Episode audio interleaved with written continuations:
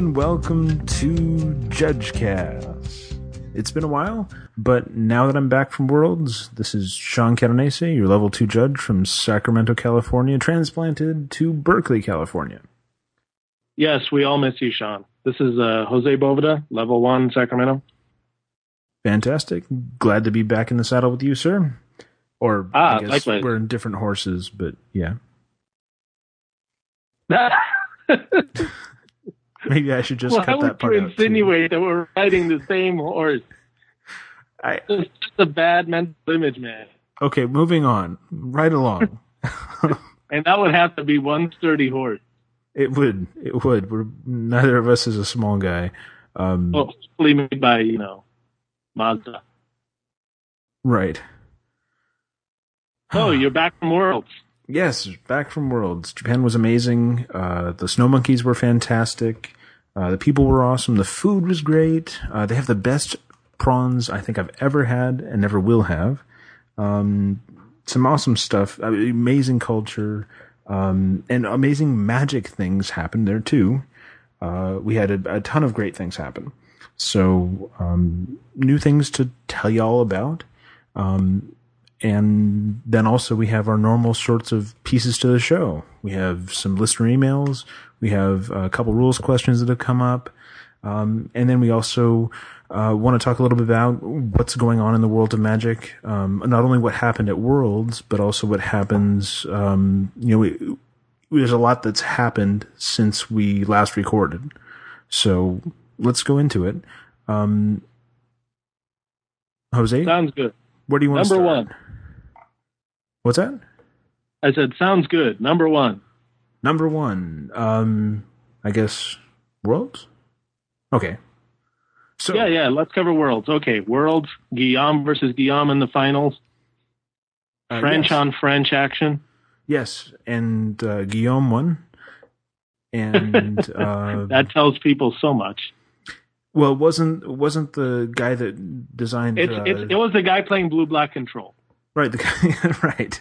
Guillaume playing Blue Black Control. They could really write the headline, hours in advance of the actual outcome. That was kind of nice for the coverage guys, I'm sure. Yeah, I did watch that final and watched Ricky's stoic face in the back there, standing there with his headgear on, watching solemnly. He got tagged in a couple of the coverage photographs, and I think I did too.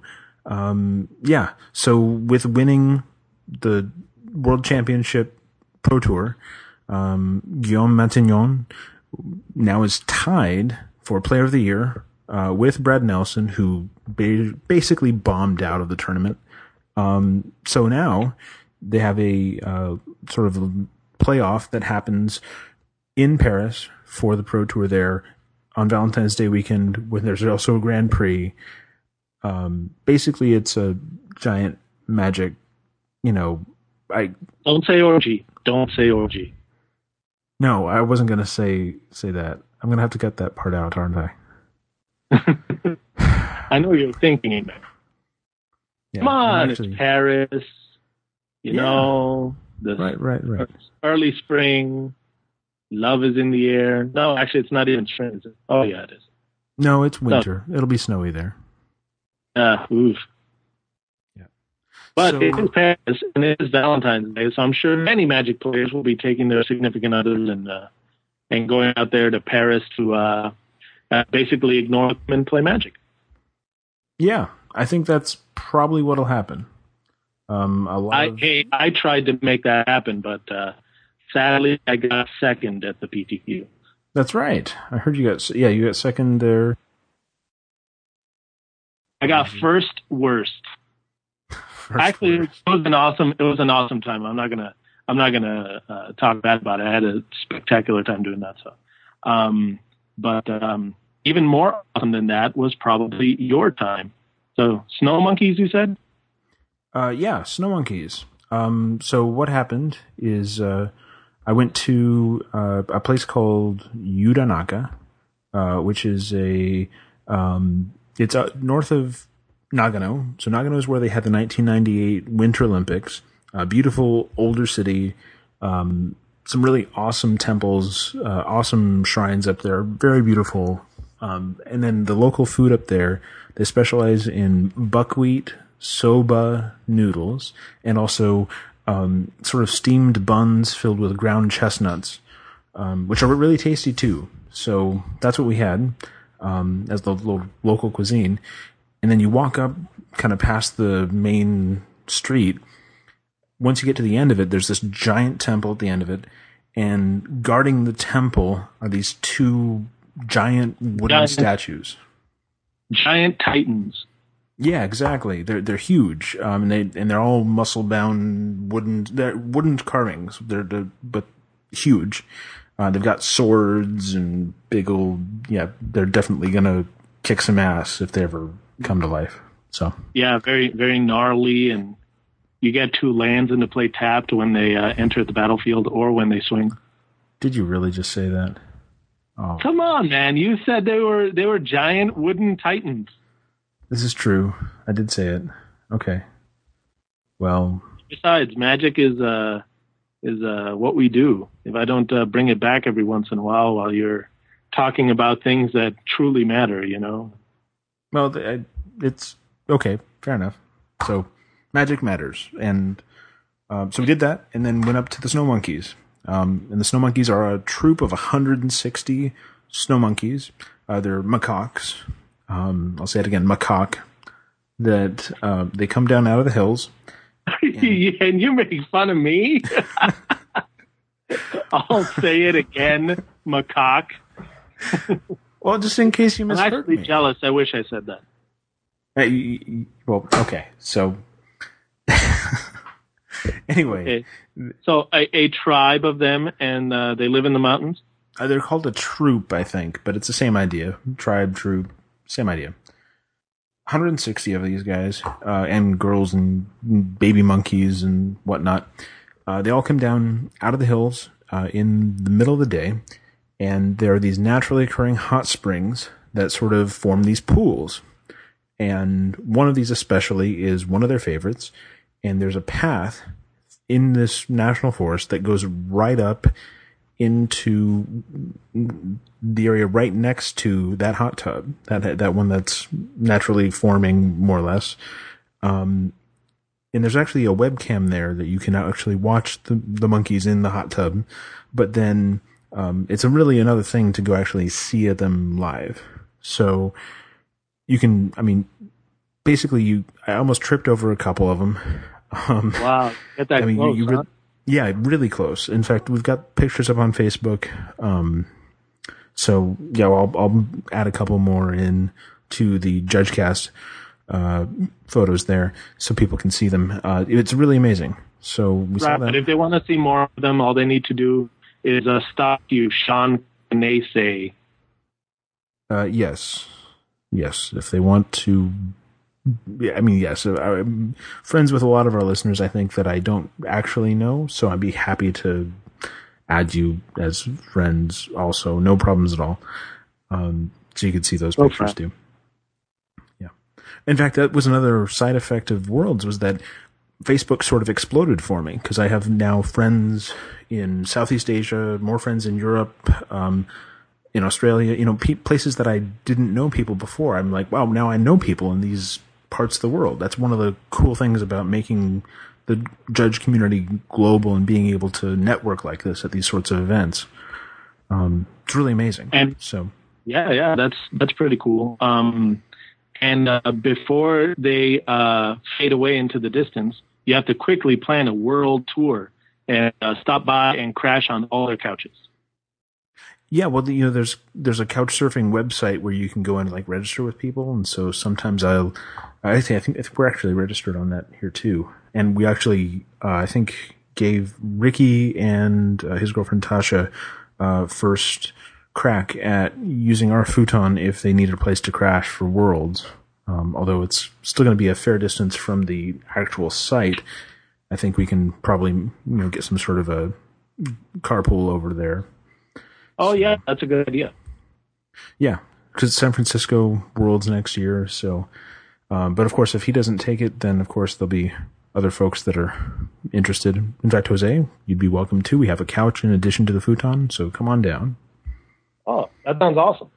Cool. Great. So now we're going to talk about the awesome stuff that happened at Worlds as far as judging. I heard there was a bazillion people who leveled up. Absolutely. Roughly, give or take. I'm sorry, how many? 1 bazillion. Bazillion. I need to look up the technical definition of that, how many zeros that is. I'm guessing it's an overestimation. But you're absolutely right. There are many. We had, I think, 8 certify for L3. So that means that...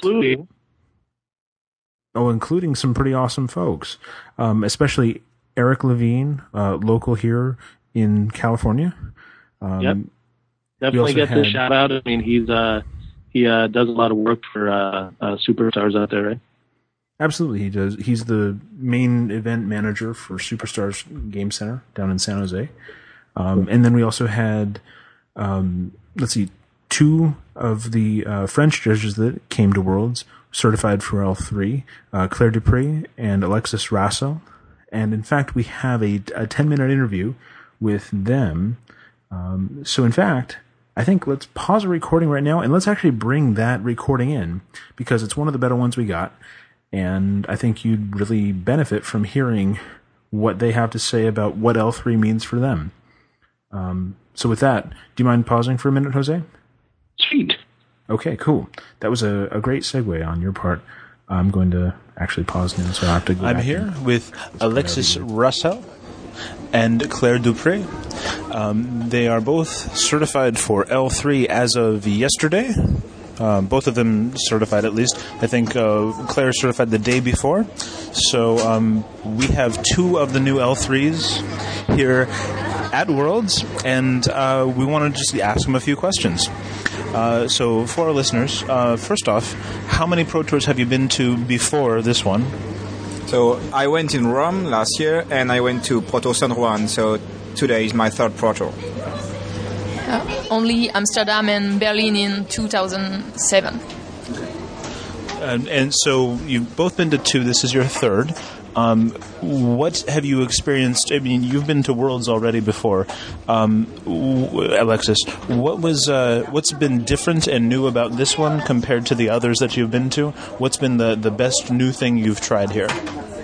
I think that Japanese players are slightly different from European or American players, and it's quite a new challenge to deal with them, because they almost don't speak English at all, and for public events it's quite difficult. For the main events, well, it looked like any other Pro Tour for me. Mm-hmm. And Claire?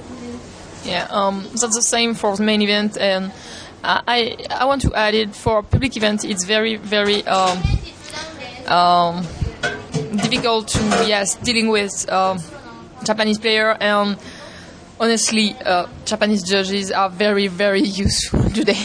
Not only for the language, but also for cultural differences. Mm-hmm. I agree. The cultural differences I've experienced also have been pretty severe, and I have made many mistakes that are perceived poorly by the players, but I wouldn't know it until a Japanese judge told me.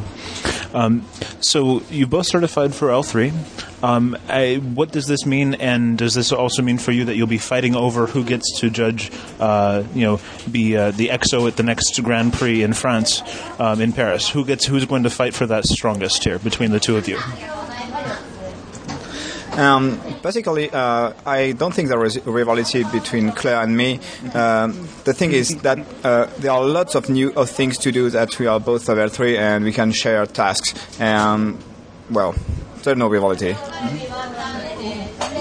Mm-hmm. Obviously, there is a question of the next French national, but basically there are a lot of things. We don't at all prefer the same thing in judging and in the level 3s involved. So I prefer particularly the formations, mentorship, and Alexis is more for the management of events. So I think we can share. Tell me more about those focuses. Tell me more about your strengths as L3s, what you plan to do most with this new... I mean, you're part of a new club, basically, where at L2 you weren't privy to a lot of information. You weren't part of a lot of the policy discussions, that sort of thing. Now, at L3, you'll be included in policy discussions. You'll be included in special lists to talk about special things. Where do you perceive that you will focus most, and what do you want to change about what you are involved with?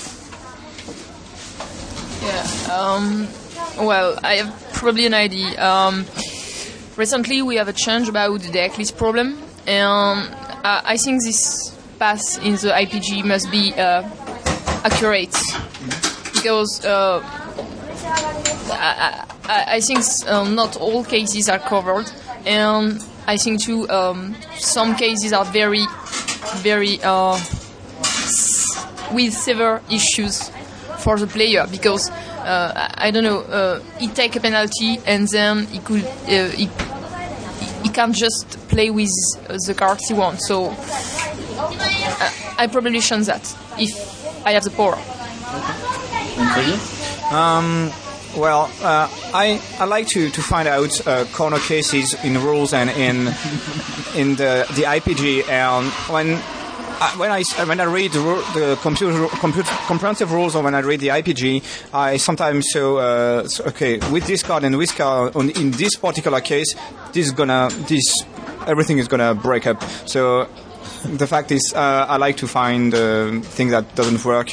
And for example, as Claire said, in the deck forum, there are problems. And I think in the way to handle mistrigger, there are things that are strange. And in the rules, there are some points that I want to change too. Okay. So let's see. We've talked a little bit about what L3 means for you in terms of policy, and in terms of the higher up judge community and how you shape that. What does being L3 now? What does that mean for your community locally in the areas that you go back home to? I live in the south of France, and there is roughly no level 3 at this in south of France. In France, there is only one active level 3 with Daniel Kichasevsky, and with two new level 3s, we are going to be able to share tasks and to develop the community in the south of France and southwest of France. Well, not only in Paris with Daniel. Because in France we have probably a very big community. I remember 150 judges on the country, and that make a lot of judges to manage, and especially for the certification of the level 2. Yes, we hadn't enough level 3 before. So I think we're almost at the end of our lunch break here, so we'll probably need to head back soon. In parting, what is the most fun give me the most interesting ruling you have had to give in this Worlds so far? The most interesting situation you've been thrown into?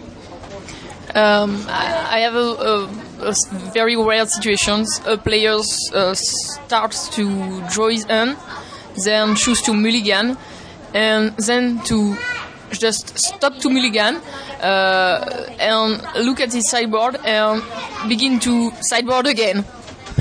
And fortunately, that was irregular, so we fixed it very quickly and very easily, but in competitive, I just don't have any idea how to solve the problem. So he sideboarded and tried to re-sideboard once he decided to start taking his mulligans. So that's he's already presented his deck. His opponent is already shuffled. They're already starting the match, and he wants to sideboard again and just stop in the middle. I would love to sideboard in the middle of games. That would be very easy sometimes. Wow. Maybe we should change the rules to allow that. No, I'm kidding. So Alexis, how about you? Yeah, a player called me. I have a card. This is Precursor Golem, and there are lots of rules issue with this card and very funny stuff to do with that guy. Oh, one moment. Was it Rite of Replication on the? Okay. No, it wasn't Rite of Replication. It was, and just I say, okay, another question with this Golem, and just the player give me the card. It was an English card, and say, Judge, can you translate it into Japanese, please? And say, sorry, I can't do that. Wow. I mean, it is very common for us to see people requesting Oracle text, very common in this tournament especially. But to ask it to become into another language, that's something new for me. Wow. Very good. Very good. Any parting words for our listeners? Anything they should look forward to in the future from you guys? What do we have to expect from the French L3 community now that it has 2 more members? Yeah, I will try to go to as much as event as possible next year. I will definitely apply for GP Porto Paris. I will try to go to all European GPs, and I will see if I am able to go to Nagoya in Philadelphia. And I really looking forward to go to San Francisco. Yeah, hopefully see you in San Francisco and Philadelphia. And you, Claire? For me, especially, I don't have plan because my next year will be probably very, very overbooked. But I have very... I wanted really, especially for the GP Paris, level 3, French level 3 becomes an example for all French judges because... French judges have a problem, basically. They don't speak English. And they just don't try to open to other cultures, other language. And I won't really change that during the next year. Okay, well, if they need an English tutor, I'd be happy to help. If I can fly to Paris, I'm not sure if I'll be able to. Thank you. Yes, thank you both for your assistance with this, and we look forward to seeing you at future events. Thank you, Shannon. Okay, so, and we're back. So I don't know if the listeners will notice, but when you started that interview, you had a French accent. That's a hard thing not to take on somebody else's accent when you're talking to them in a language where they have a strong accent. I do it when I go back east. I start picking up my relatives' Massachusetts accents. So you took on the French accent when speaking with the 2 new L3s. Well, from France, yeah. So yeah, of course. So it's been it looks like we have a lot to look forward to in Paris. When that happens, that's going to be a fantastic giant tournament. What was the word used earlier, Jose? I don't know. It definitely wasn't orgy, though. You used that word. It was you. I blame you. Okay. Because I'm editing this thing, I'll just cut that part out. You're definitely the one who said orgy. Well, Claire brings up an interesting point in her interview where she was talking about what she wants to do now that she's an L3 and what she wants to see happen. She talked a little bit about deck and deck list problems, and how that basically after we give the player a penalty of a game loss, some of the fixes don't allow us to let them play with the cards that they meant to play with. Instead, we play with the cards that they gave us on the list. And I'm wondering if you have an opinion on that, if that would be an interesting change to say, well, okay, you've got your game loss, play with the cards that you meant to play with, give us that list. Is there too much potential for abuse there, do you think? Like, you put in things that are especially good for sideboard cards, improve the deck somehow, and that game loss early on in round 2 might be worth it in the long run, so somebody might try to game the system that way. What do you think? What I think about the deck list problem, being able to put in what you meant instead of what you said. I'll be honest. I'm not for that. I'm pretty against that. I think that the ability to abuse that is actually pretty high. I mean, you can play how many rounds in a tournament before you go to the judges and say, oops, I meant to put in my anti-Valakut cards. I totally wrote down the wrong sideboard. Let me fix that. I have the cards here. You know, it's like bringing a 100-card sideboard to a tournament, and then after you see what the field is, altering your deck to match. Now, if that's okay with people, like if that's the way Magic goes, hey, 100-card sideboards for everybody. But I actually don't think that is what was intended when sideboards were made. So well, I think actually I'm not for that change. I think you're misinterpreting a little bit here. I think what happens in this modification that Claire's talking about, and maybe I should just own this and say this is something that, since Claire talked about it, sounds like a good idea to me, and Claire's maybe a different idea. But what I guess I'm getting at is that in the fix for the decklist problem infraction, in the fix, it says you modify the deck to match the deck list. And then if they can't find those cards that are on the deck list, then instead they can use basic lands, but they can't use the cards that they're actually using. So this isn't so much that we let them come up to us somewhere later in rounds and say, you know, oh, look, I did this by mistake, and this is my real deck, and I want to change this.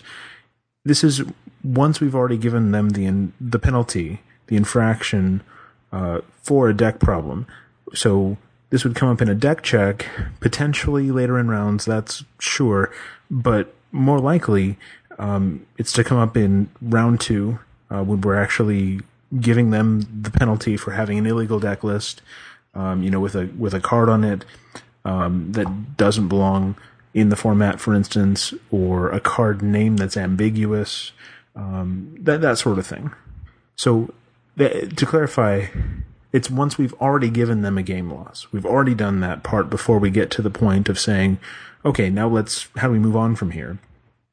And instead of saying, you know, if you can't find, you know, I know you put 4 cryptic commands down on your extended deck list, and instead you're running 4 Jace Bolarans, and you just totally forgot to switch those out after you wrote the deck list last night and were testing it and changed it. But now you have to go find either 4 cryptic commands or play with 4 islands, and you're stuck. I think I can see the problem with that fix. And, well, yeah, and I understand that, but that is also a problem. I don't see how that's different from what I said. Imagine a scenario where in round 3, a player calls you over after the first game and says, oh, I just looked at my sideboard and I saw that I have 4 of this card in there. I meant to have 4 of that card in there. Well, that's... By the way, I also have a 16-card sideboard. Well, in that case, we just... Okay. So what we're doing... You see what I mean? Like, you're talking about opening the door to a player reinterpreting what he meant. Like, the difference between an innocent, oops, I meant to put in Jaces instead of cryptic commands, and an abuse of the said excuse is really too thin in my book. Okay, so, well, but if he's calling you over and saying, you know, this is what my sideboard actually is, and these are the 15 cards I'm going to be using for the rest of the tournament, and I don't think this matches the list I gave you, then we still give him a game loss there. Well, unless he's calling himself over and the head judge decides to downgrade and whatnot. I don't even think that's an option in that IPG at that point, though. It's still going to be a game loss. Sure, but like I guess what I'm saying is that there's a potential for abuse, and I think that due diligence and penalizing, you know, lapse of diligence is better than opening the door for that sort of abuse, especially when it may behoove a player to take a game loss in an early round when he sees the top tables are all playing some deck that he wants to sideboard for. You know what I mean? Like, one game loss is not enough of a penalty for that. I mean, maybe I'm being paranoid. You know, I'm notoriously paranoid. But that just seems like a flaw in that system. Yeah, well, I mean, you're not even going to get an opportunity to downgrade in that case. I mean, the opportunities to downgrade in the IPG are really limited. And in this case, it's just limited to failing to de-sideboard, which is different than changing your list. I mean, if your list is wrong, you're still getting a game loss. I think also you run into... If somebody actually doing this for an advantage, If they do it with any regularity, or if they just do it, I get the sense that, you know, you open yourself up to a lot of really easily found fraud by doing this. I mean, if you have an opponent that says, you know, he was playing different sideboard cards against me in earlier rounds, I mean, there's all sorts of problems that can be easily identified with that. And I think the upside is that the players get to play with the cards that they meant to play with. And I understand that there's a potential for abuse. I just don't think it's going to be that common. Well, sure. But then what is the definition of what they meant to play? You know, is it what they thought they had in their box? No, it's what they thought the metagame was going to be like?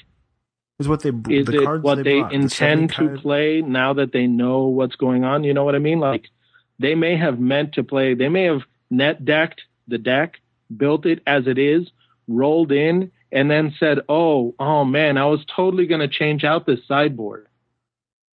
Well, I didn't mean to just get the list verbatim. I was going to change this out to something more advantageous. Right. Like, that could be an honest desire for a player who just took the list offline from a previous tournament where deck A was really popular, but the player took the list verbatim and said, man, but deck B is going to be, the hotness at this upcoming PTQ. I've got to put in my 4, what have yous. But then he just forgot when he gets there that day. But you're sticking him with the 75 cards that he presents. I mean, you present your deck, you also present your sideboard. Those 15 cards, those 60 cards. Basically, when we find that decklist problem, we say, okay, those are the cards you presented. Those are the cards you actually get to play with. Let's ignore what you put on the list, or let's modify what you put on the list to reflect the cards you're actually playing with. And if you played with different cards earlier, or if you play with different cards later, then we have a much bigger problem that's much easier to deal with. I mean, basically it's a very simple thing to deal with in that case, because it's just simple fraud. Right. So I think, sticking them with those 75 cards that they present and saying, you meant to play with these cards, right? I mean, you put them in your deck and then you presented them and said, this is my deck. Like, getting them to use those cards, I'm cool with that. Saying, instead you've got to either find these other cards that you wrote down here, and then if you can't, then you have to get basic lands, instead of just playing with the cards that you brought. That seems like the wrong kind of fix. Okay, well, yeah, I can give you that. I do think there's abuse, but, if one takes the stance that, you're already assuming, like, I guess I have trouble just looking the other way when I see an exploit in a system. This seems like an exploitable change, but I do agree with you. I mean, I if you show up to play a game and, something happened and you're not playing with the pieces that you want, that you came there to play with, and somebody tells you, no, you got to play with that. You wrote it down. Well, and also it's not just the ones that you want. You're not playing with the cards that you are playing with, but also we should be really clear. This is just a possible change that you and I are just kind of knocking back and forth here. It's not something that's, as far as I know, even under serious consideration at the higher levels that would actually change policy. That's not to say it's not, but just to keep that in mind. Don't go starting making rulings on this at your next PTQ with that in mind. Yeah. Oh, that's a good disclaimer. I'm not, 100% one way or the other, but my gut instinct says that it may be bad. But I'm really for customer service. I really think that anything that can make the customer service a better experience is something that is worth considering. As far as judging and rulings go, so I'm open to other arguments, but I'm going to be in the no camp. Okay, well, I'll count you in the no camp, and when the IPG comes out and changes, then we can discuss it some more. I'm sure. Good to have us not both agree on the same thing all the time. Yes. Yeah, well, we're disagreeing, but we're respecting each other's position. That's it. Yeah, jerk. Very nice. I have no segue for this, so I will just say. So, what about some of the rulings at Worlds? Oh, anything cool happen to you? Yeah, there were some interesting ones. The first one that comes to mind is actually I had a player who was in the middle of his attack step, and he was playing a Mon Red Burn, and he goes to attack, and he says, okay, I'll attack with this creature, this creature, this creature, and I'll sacrifice my Elemental Appeal with its 4 counters on it, and make a 7/1 with trample, and I'll attack with that also. And his opponent says, whoa, you're already in the middle of attacking. You can't go back and then activate this ability, let it resolve, get your creature, and then attack with it after you've already started declaring attackers.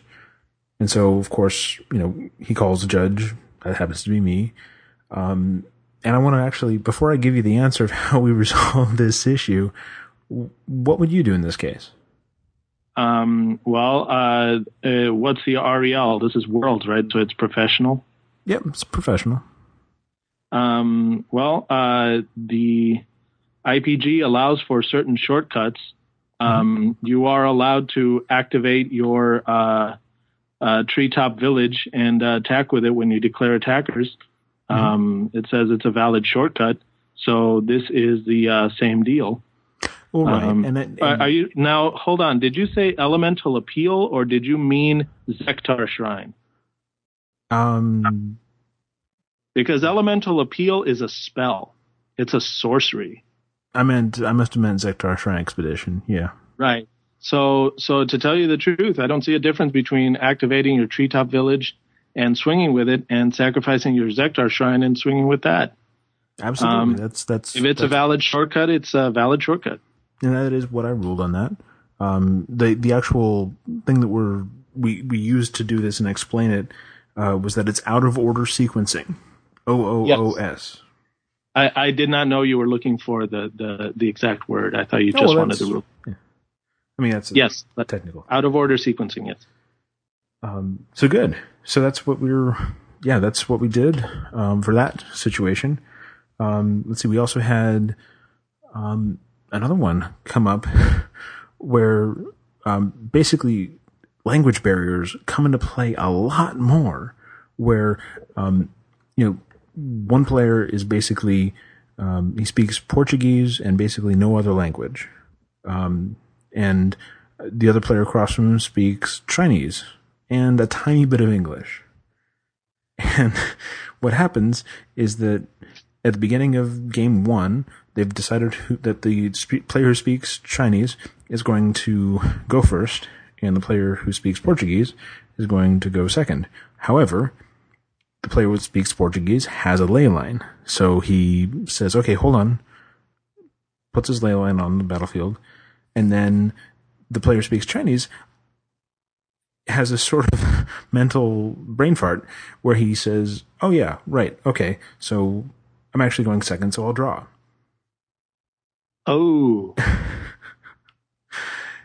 And so not only do we have this issue of, okay, you have improper drawing at the start of the game, but when I first got to the table, I had a completely different understanding of what had happened just through the pantomime of the motions and trying to get them to rewind the whole game and say, okay, show me what happened. Because that's easier than saying, okay, tell me what happened, because you only speak Portuguese and we don't have a Portuguese-speaking judge on hand at the moment.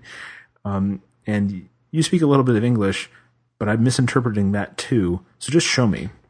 And even that looked to me as though, perhaps this Chinese-speaking player had tried to actually draw an extra card or had noticed he had done something wrong and then said, oh, no, I'm just going to play preordained anyway, so I get to see that card. It's not going to matter. And you can't do that. So there's a lot of weird confusion. We ended up applying. I think there's a good takeaway on that. I think that sometimes judges may be tempted to make a ruling just from their immediate interpretation of the scenario, because, you know, sometimes tournaments are kind of short shrifted when it comes to staff. So you really want to be on the floor, or, you know, you have a lot of stuff that you're doing at a tournament. So it feels like, you know, if you're able to answer the question quickly or make a ruling quickly, then you should do so. But especially when it comes to player communication issues, I totally advocate spending a few extra moments and making sure that you got the angles on everything. Absolutely. Because some misinterpretation can happen. They don't even need to not speak your language. Somebody can just say something funky. That happened to me at one PTQ where the two people were telling me two different interpretations of the event that happened in question. It was just through asking a few questions that I found out that both players actually meant the same thing. So it ended up being just a communication issue between the two of them. So like there was no rules problem. It was just that they interpreted something differently. Yeah, and that's something that some players don't understand, even at the higher levels. When they call a judge over and they think something's wrong, even though the judge is there, even though something may have gone wrong, it doesn't necessarily mean that we're actually getting to deal with an infraction, a penalty, all the rest of this. Not all the time. Sometimes there's okay, you guys just need to, you know, talk about things or play more slowly or, you know, understand each other's shortcuts. Is that shortcut okay? Okay, it is. Great. Let's go forward. And that's, you know, sometimes that just alleviates a lot of the headaches. Yeah. One of the interesting things that happened, I was actually, for the first day of the event on, the main event, for Thursday. For Thursday, I was on the main event, just on logistics, and it was fantastic. James McKay was my team lead. He actually, was promoted to level 4 at the judge dinner at the end of the event. So that was amazing to watch and be a part of. But also, after that, on Friday, I was the head judge for the PTQ that happened because they had one PTQ every day. And so the head judge for the PTQ, 120 players. We started off with 10 judges for that and quickly shrank down to, I think, maybe 4. By the end of the Swiss rounds, the last couple Swiss rounds, we only had myself and one other Japanese judge, a fantastic judge by the name of Koichi Inoue. And Koichi Inoue-san, he was fantastic. Absolutely the best judge I could have had in that position. And it was really, really grateful to have a judge that spoke Japanese because it's a luxury that we didn't always have in public events. Or sometimes, you know, you go over to a call and, you know, 90% of the players in public events are Japanese speaking with very little English, if any. You go over to them and you say, okay, hello, how can I help? And they immediately say, maybe we can get a Japanese judge, you know, because all the players there know the words Japanese judge, of course. So then they call for Japanese judge, and I'm just like, let's try. because the Japanese judges were generally overwhelmed. There's just so much to do, and not a ton of them, because of course you want them to be able to work at the main event too. You don't want all the Western judges, you know, at the main event, and all the Japanese judges on public events. They don't get to mingle, don't get to network. So you definitely want it mixed up very well. Yeah. In fact, yeah, absolutely. Absolutely. Well, in fact, we have an interview here with the regional coordinator for Japan. And I'll Takanori-san is his name. And I will, of course, load this up here. If you don't mind pausing for a minute, and he will come on shortly here. Awesome. Awesome. I'm here with Takanori Nakamura from Japan. He is regional coordinator for Japan, and he is very much a central figure in making things run smoothly here between Japanese and English-speaking staff. Takanori-san, can you tell us a little bit about what you do as a judge in this area here, especially for Japan? Hello, I am Takanori Nakamura, and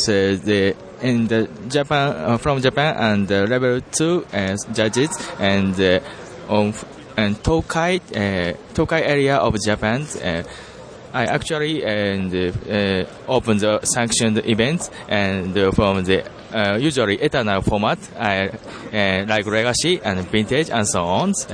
I will go the Worlds like the day one for the deck check stuff, and for the day three as the paper stuff. I worked on the other foreign languages and other foreign of stuffs, and translate into the Japanese for Japanese to English and vice versa.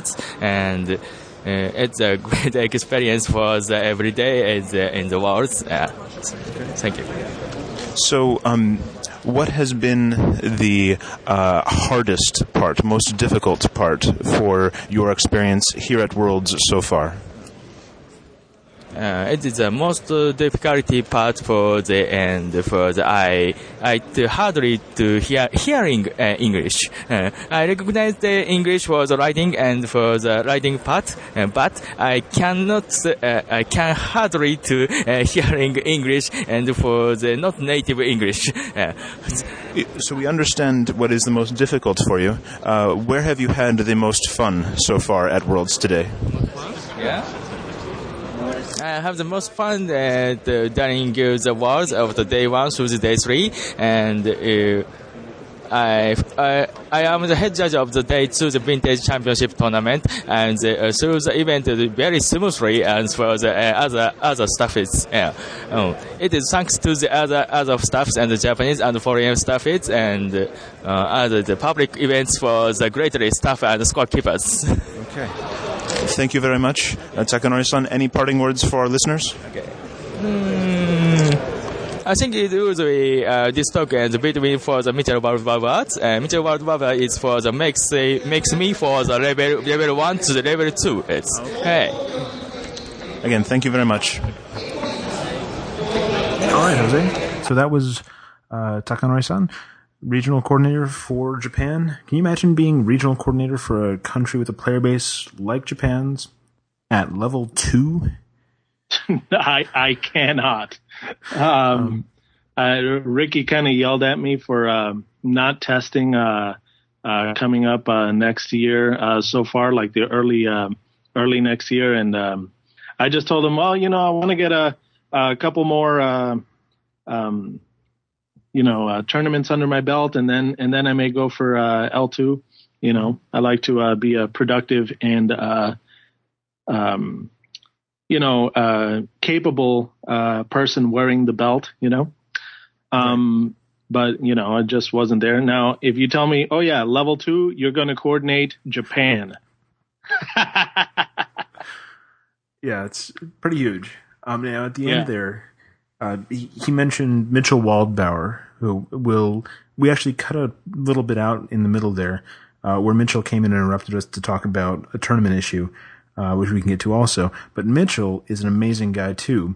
He is a native of the U.S. here, and he actually lives in Tokyo now full time. He's been there a few years, and he was responsible for certifying Takanori-san from level 1 to level 2, even though now Mitchell, I think, is level 2, and he was level 3 at one point, so I think he may someday get back up to that level. It's really just – he's an awesome asset because he's fluent in Japanese enough that, it's very easy when Mitchell was around in public events or in the main event, when an issue came up between Japanese judges and new Western judges. He was a great bridge, as was Takanori-san. They're both fantastic. So very, very cool. That was a pretty cool interview. Though I must point out again, you started talking with a very staccato rhythm. Well, I did. Very Japanese. Well, the rhythm wasn't so much Japanese as just the staccato I was talking about earlier, where you start talking in short, punctuated language, because, as Takanori-san said, it's really hard to understand all the different varieties of English there when you're not a native speaker yourself. So it's on our shoulders as native English speakers without much of the other languages under our belts to, do what we can to make it easier for them. Right. But speaking fast in staccato format, it does not help anyone. Well, no. And I wasn't trying to talk fast. But anyway, okay. So the issue that Mitchell came to talk about with Takanori-san was regarding the team events. And the team events at Worlds are really interesting because you have three matches together. And basically each match of the three counts as sort of a game as far as the match points are concerned. So basically, you win two of the legacy and the extended get wins and standard gets a loss, then that team gets a win and it's counted as 2-1. So individual games inside those matches don't really matter. It's really sort of an awkward format. A lot of weird things happen in it. For instance, you have to manage all these other players can talk among each other, on their team and give each other advice and that sort of thing.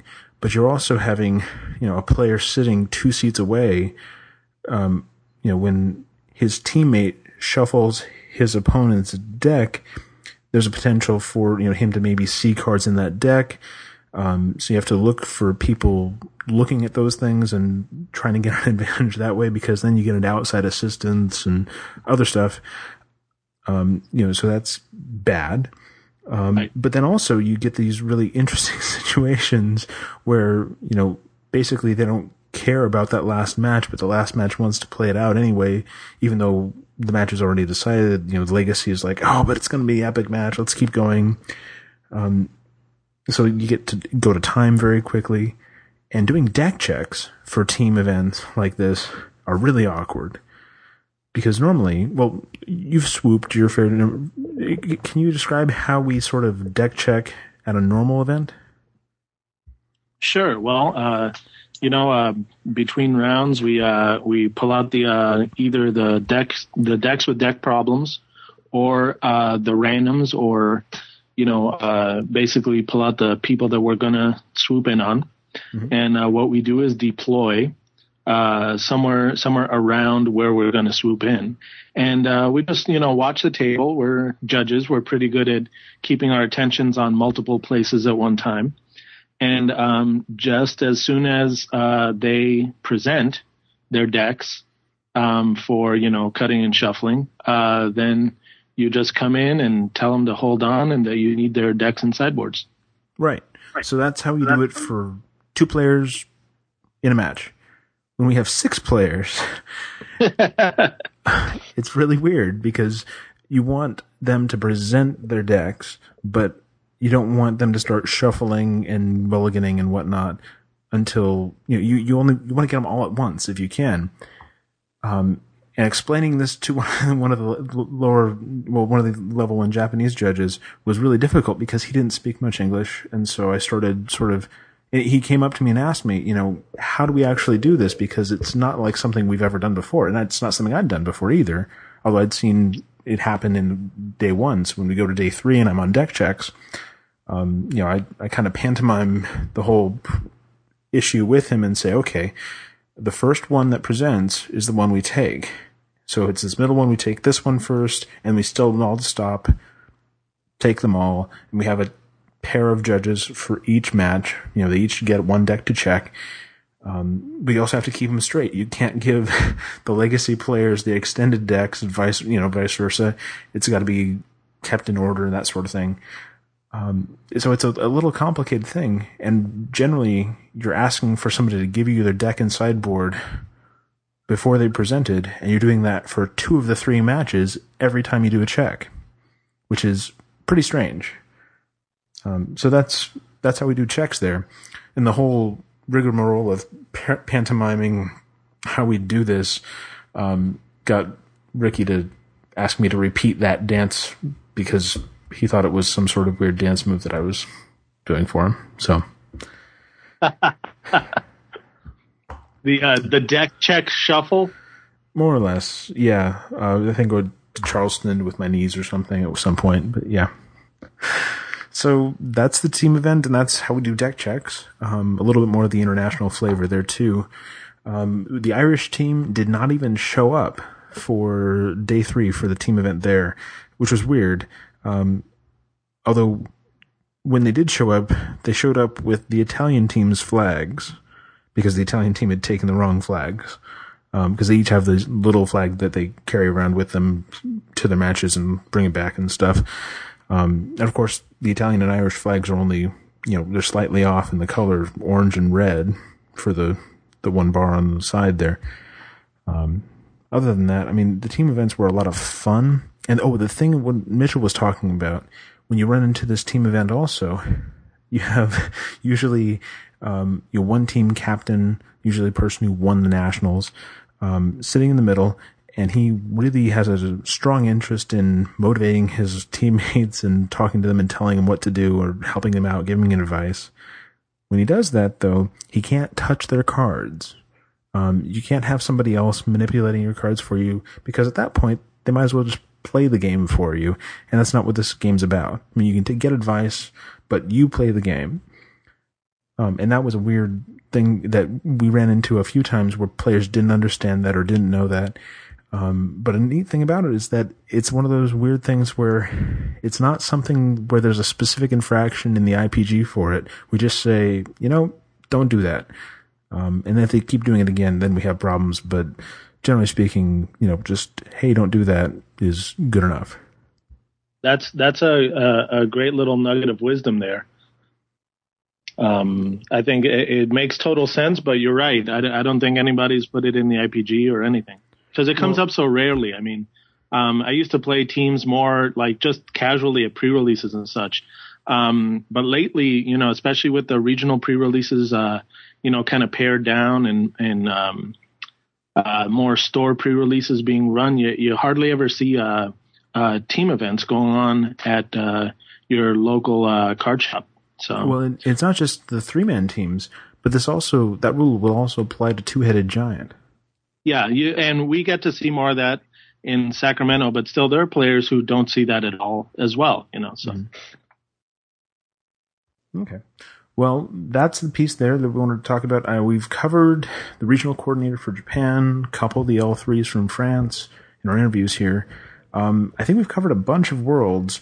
Maybe we can come back with some more of the interviews for some of the new L3s, and stay tuned after the end music for Glenn White, level 4 judge from the UK, reciting haiku. But until then... Very, very, very on theme there. So I'm kind of wrapping up the world stuff, but...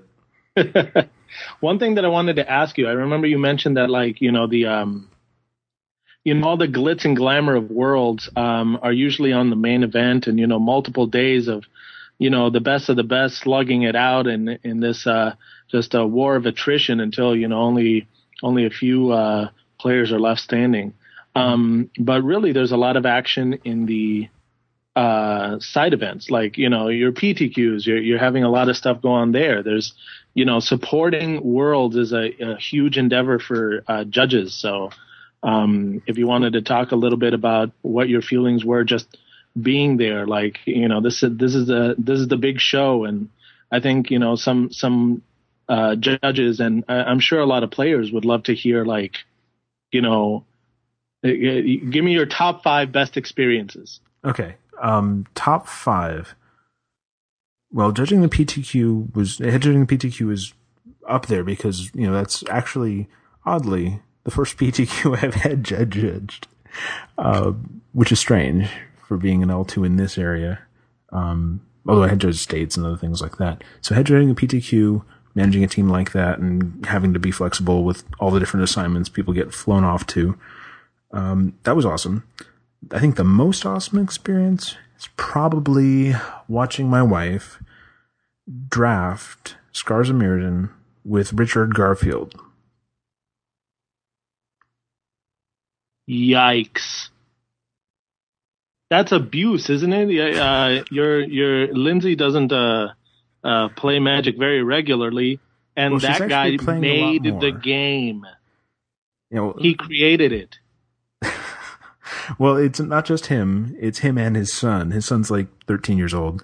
And so, yeah, they were drafting or trying to get a group of people together to draft English product. Because all the drafts that were going around there were in Japanese product. So they wanted an 8-person draft, and they kind of wanted to do a different sort of format just for fun that Dr. Garfield was considering and wanted to try out, where basically you only draft with 2 packs and you make a 30-card deck, and then basically using all your cards there. And then basically whoever wins gets the other person's deck, builds that in, plays with the best 50-card deck they can make out of the 2, and then, you know, you have that third round between 2 sort of mega decks, which is different. So, yeah, that's... Wow. That sounds amazing. Yeah, that's kind of neat. Garfield Draft. I can't believe we just cracked the door open on a new format. Yeah, so that's an interesting format that she got to play in with Dr. Garfield and his son. Again, they sort of saw her playing EDH at one of the tables here and said, "Hey, you know, would you like to do an English format with English product with us here? We're trying to get some people together." And she kind of looked a little bewildered and said, "Well, with who?" And I said, "Look, hon, this is once-in-a-lifetime opportunity. You're going to love the game in the long run. You have to play this. Do this. Go do this." And in that time, I was actually on 8-man's, which is, you know, basically the pickup drafts or pickup, you know, Legacy or Standard or Commander or whatever else. And that was actually one of my top experiences also, I think. But watching her draft that, watching her go through that experience was fantastic. And the whole Worlds thing really got her into the game a lot. So now, you know, she's coming to our local EDH nights, down at one of the stores here. She's definitely more interested in the game. That is amazing. That is amazing. I mean, it only That's took... Cool. Who ended up winning? I think actually Skylar Garfield won that. So yeah. Dream Crusher. Yeah. Dream Crusher Garfield. Yeah. I don't know if that's fair, man. I can just picture Lindsay there, you know, holding an umbrella to defend herself against the onslaught of the Garfield, you know, family, just opening up with huge mega blasters, you know, Street Fighter style. Well, and this is to think of it another way, she drafted and you know, I think she lost early on to Skylar in this draft, but that person, in losing to that person, she lost to the person who is the reason that Splendid Genesis, the card, was created. Oh, man. I mean, that's pretty awesome, too. Or maybe I guess he was the second one, so the get your little brother, give him a deck, I think. I think that was that Garfield child. But anyway... I mean, the other side of this is that, you know, it only took drafting with Richard Garfield to make my wife love Magic. So that's, yeah. That's pretty good. Though, you know, since he made Magic, can he, like, scrawl something on a card and just have it exist? Well, that's Can he just be, like, beat Target Lindsay, you know? I think he wants to have it be more fun than that. I think he's, you know, and it's interesting, actually. We rode in the same bus back to the airport, and I got to sort of overhear him talking with Sam Black about, and Sam Black, if you don't know, is just a pro that, you know, is part of the tournament and a great American player. So I got to kind of overhear the conversation between Sam and Richard Garfield, where Sam got to ask him all these great questions about, you know, the beginnings of Magic, and heard some really interesting pieces there too. I think at one point I heard him say that, well, it's kind of a fluke that black and red don't have any artifact or enchantment destruction. It wasn't really by design. It just kind of happened that way. So that was different.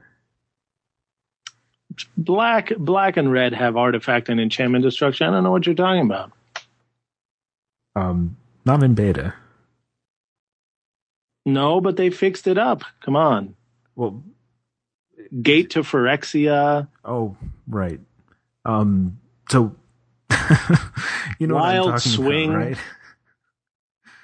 Actually, I think that's non-enchantment permanence. Actually, I think it says it is specifically non-enchantment permanence. Yeah. So that's I thought that was kind of neat, just to hear those things too. So he has a podcast, by the way. Yes, Games with Garfield. Gcast just started carrying, so shout out to that.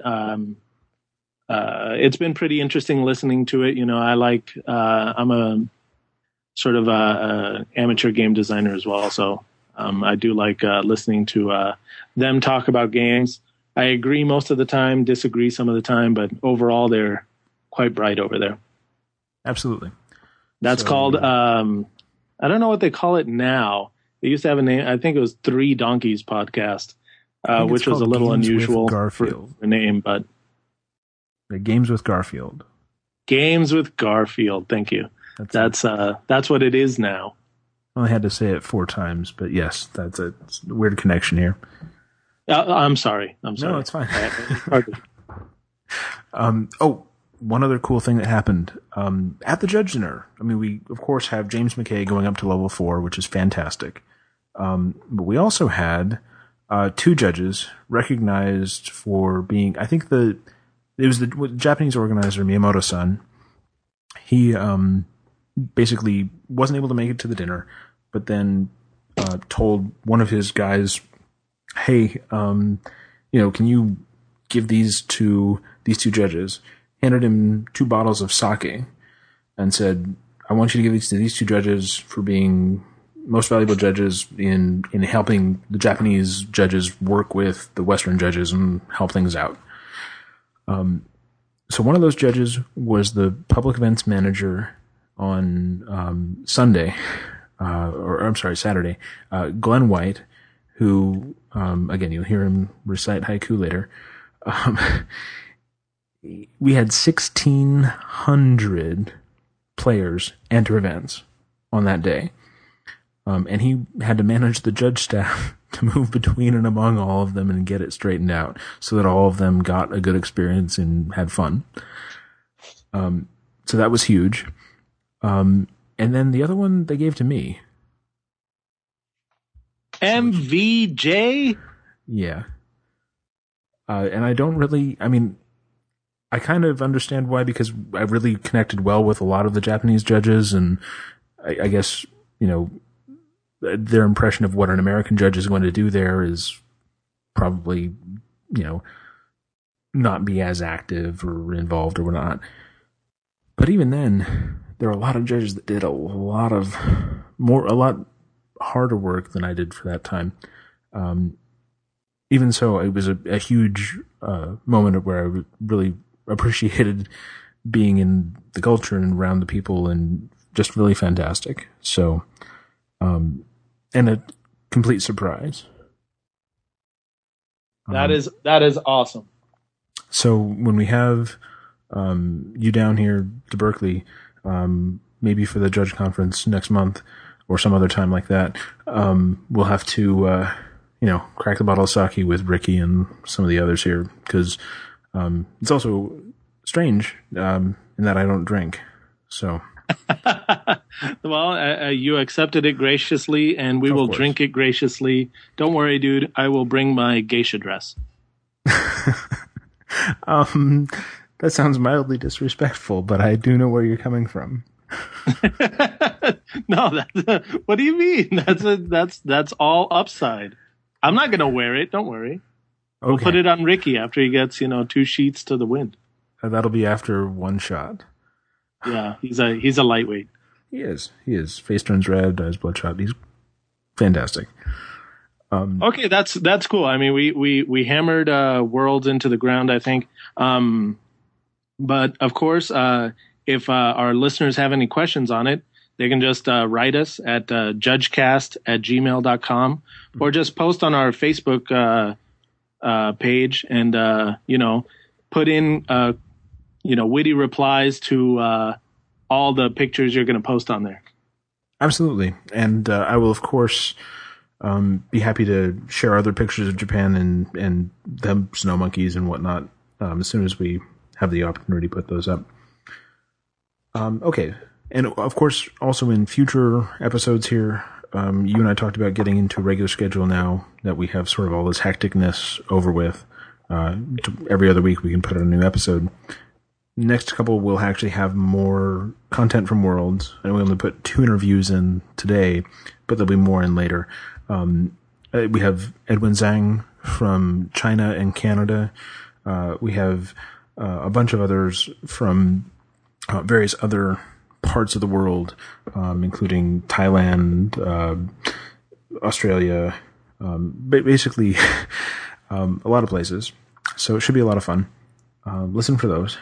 But let's go on to the other parts that aren't about Worlds and that sort of thing, because we're about an hour and 15 minutes into recording here.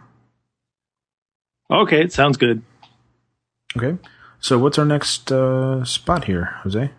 What JudgeCast would be complete without answering some listener questions?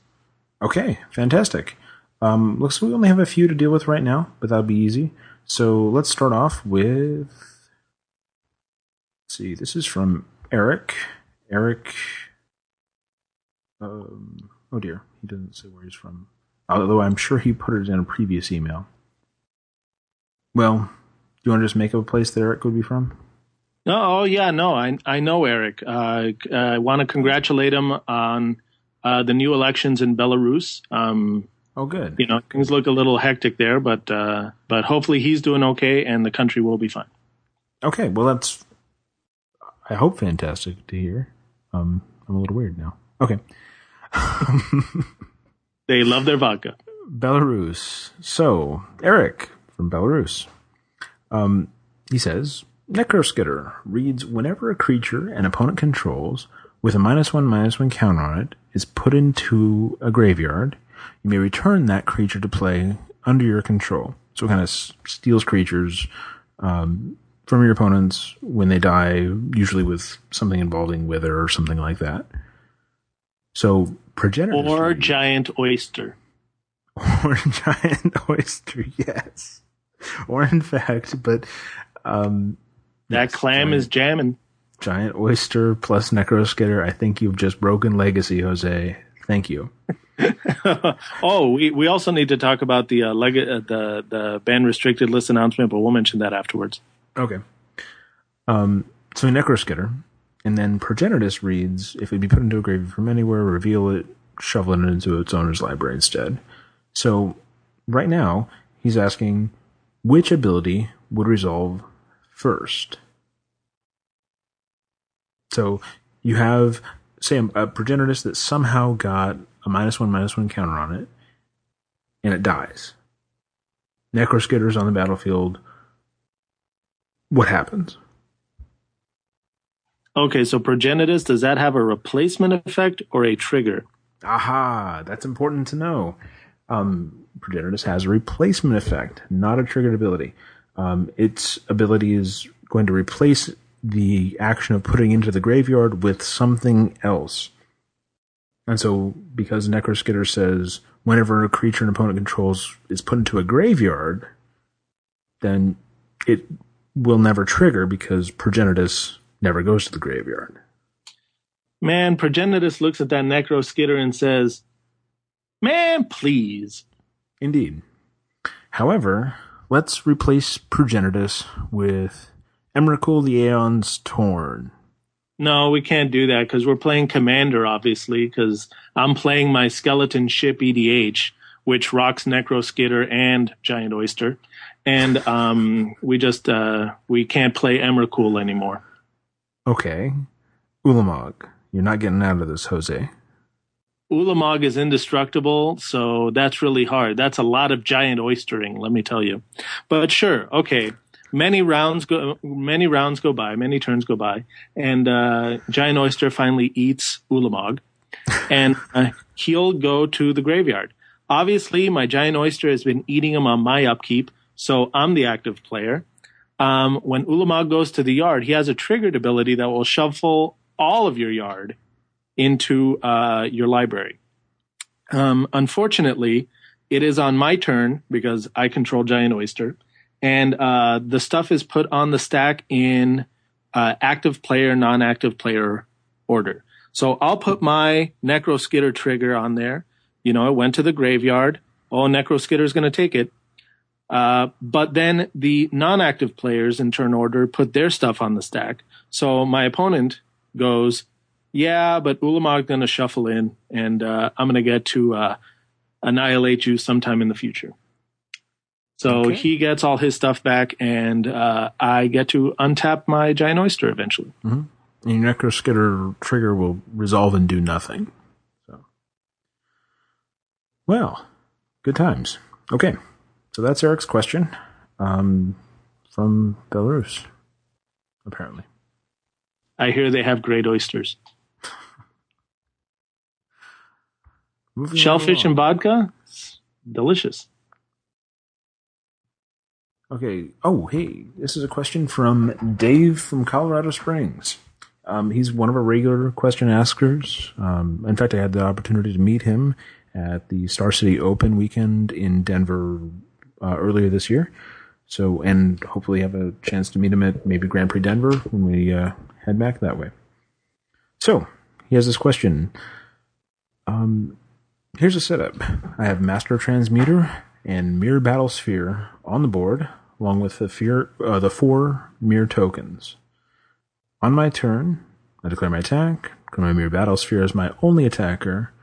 Battlesphere's trigger on the stack uses Master Transmuter to bounce the Battlesphere to my hand and then put it back onto the battlefield, making four more tokens. Then, when the trigger resolves, I tap all eight Myr tokens plus the Battlesphere. Obviously, the original Battlesphere is no longer on the field to get the bonus, the +9/+0, and doesn't do any combat damage, but the rest of the trigger should still work, right?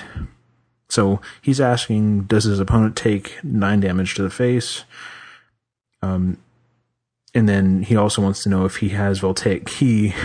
Can I use that to untap the Transmuter, bounce the Battlesphere a second time, get 13 damage in instead? All that sounds pretty awesome. It does indeed. That's wow. I mean, it's extended combo now, but kind of neat. That is kind of neat. I don't have a Battlesphere in front of me, but I'm pretty sure it says that the Battlesphere gets a bonus and then it deals that much damage to target player. Mm-hmm. So that should all work. He will get to untap his Transmuter, and it's important that he said the Transmuter and not some shenanigans like untapping his Battlesphere to tap it again for the ability or something. Right. Because you tap the Myr when the ability resolves. But yeah, he will get an army of Myr, and they will combine into a giant thunderball and roll over your opponent for damage. But his Battlesphere won't be attacking anymore. So, right, yeah, the giant Myr Katamari, that combo works. Good times. Okay, so let's archive that question. And hey, you know what? Eric has another question for us. He sent us two. He still doesn't say where he's from, so I'm going to just, I guess he's from Belarus still.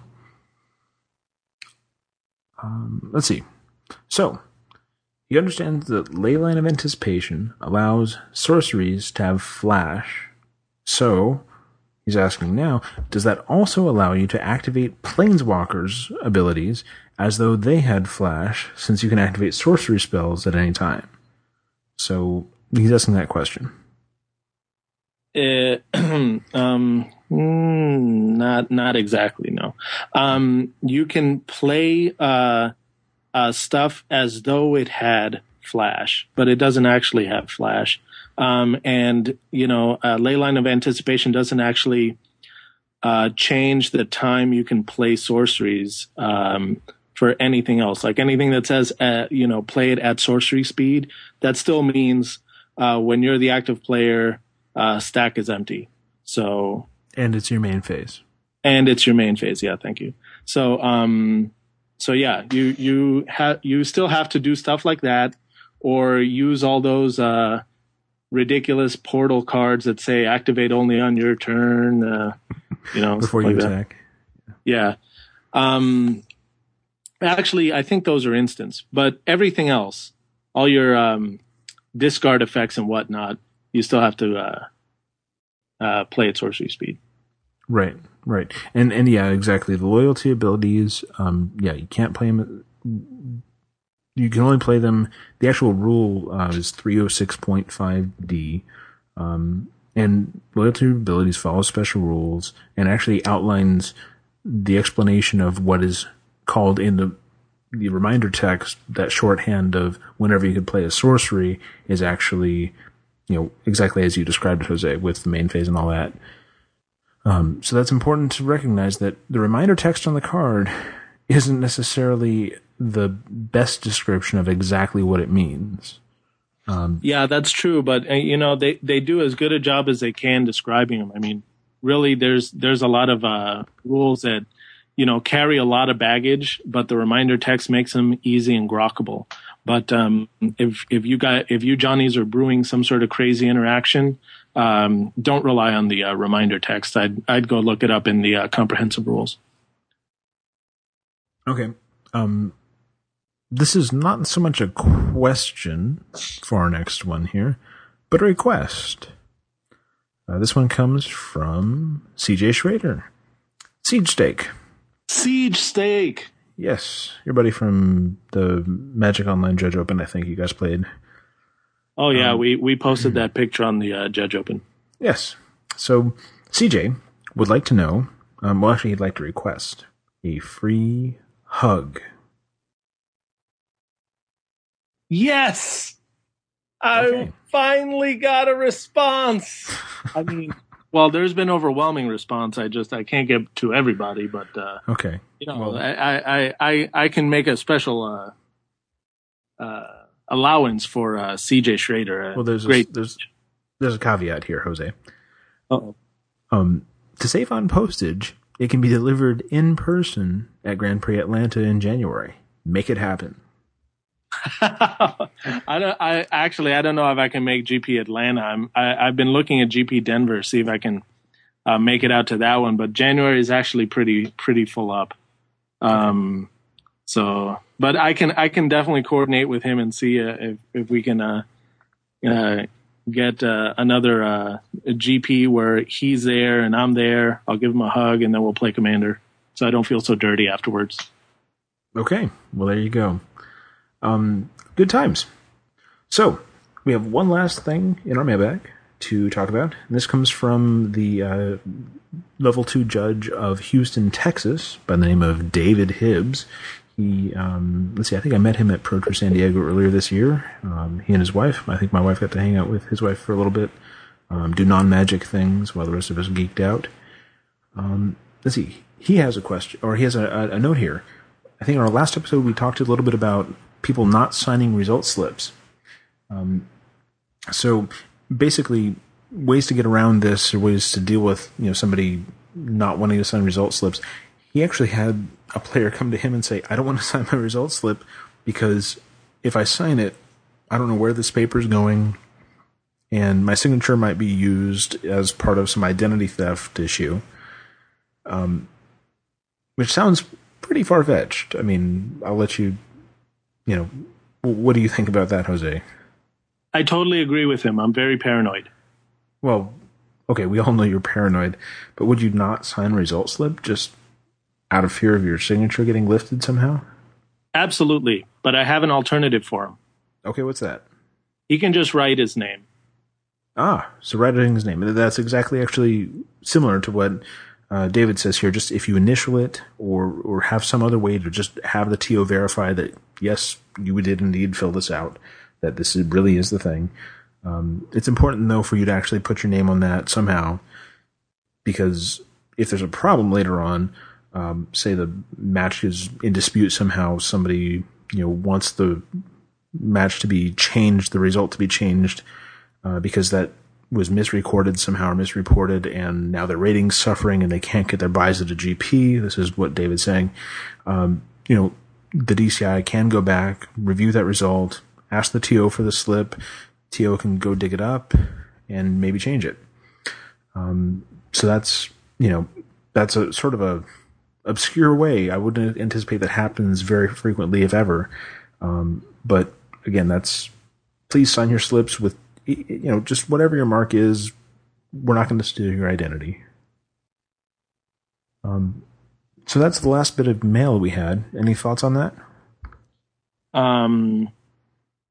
Other than more people should write in, because we're pair-smart guys and we can answer your rules questions. Listeners, write us. We will help you. And if you need a hug, I am here. Okay. Well, I might need a hug. This has been a long episode. We're at an hour and a half now. Yeah, plus the technical difficulties. Yeah, we spent about an hour ahead of time here trying to get the recording all set up so we can actually record with a little better quality than last time. Hopefully it worked. We made it! Right. So, was there something else we were going to put in here? No, nothing at all, except for a moment of zen for our listeners. Oh, yes. Okay. So, I'll cue that up and throw it in here. I give you the poetic stylings of Mr. Glenn White. So it's writing a poem in 17 syllables is really diffic. Nice. For all of us here, thank you for the time you've taken to listen to us today. Hopefully you've learned something. Hopefully you have more questions. When you do, please send them to judgecast@gmail.com. Also, look for us on Facebook. Just search Judgecast. And when you do, you may actually become our 300th fan. We're getting up there, close to that number, so hopefully we'll find you. With that, this is Sean Catanese. I keep it fair. And Jose Boveda. I keep it fun.